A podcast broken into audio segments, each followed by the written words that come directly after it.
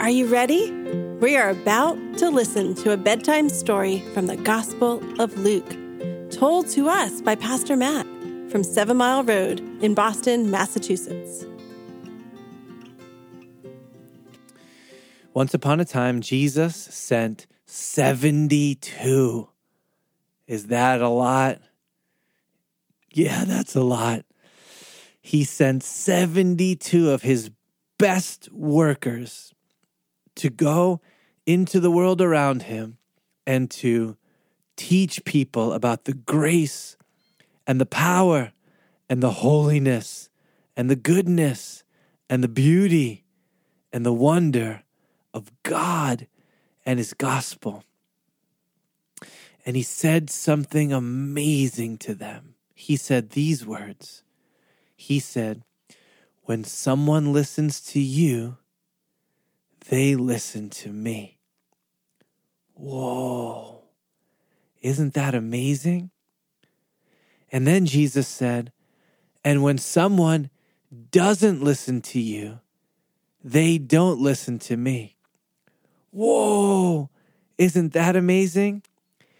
In other words, Jesus spoke to people through representatives or ambassadors or apostles. Their words were just like his words. Have you ever been downstairs in your house before and your mom or maybe your dad is making the most delicious dinner you could imagine. What kind of dinner do you like? Do you like macaroni and cheese? Do you like pepperoni pizza? Do you like fried chicken and mashed potatoes?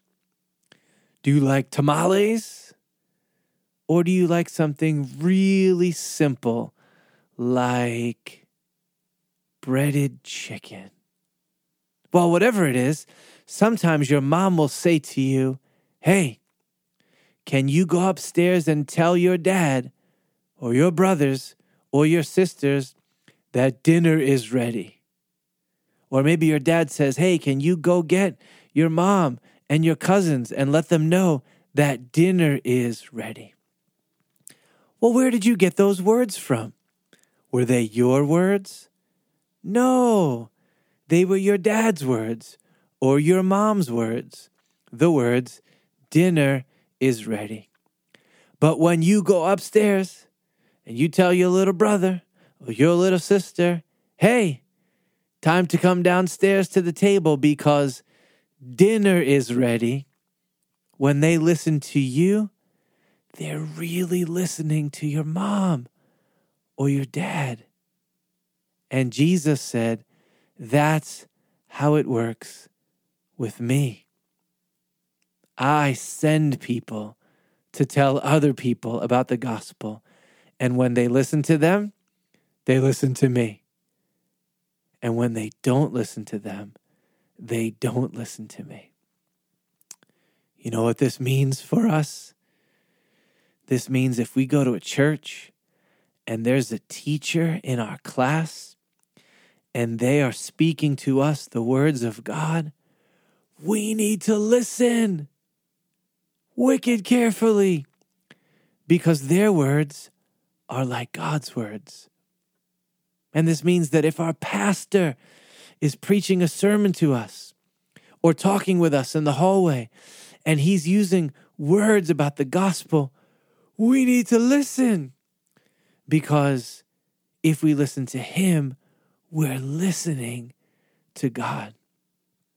So from now on, whenever anyone loves you enough to share with you the words of the gospel, I want you to listen to them like they were the very words of Jesus.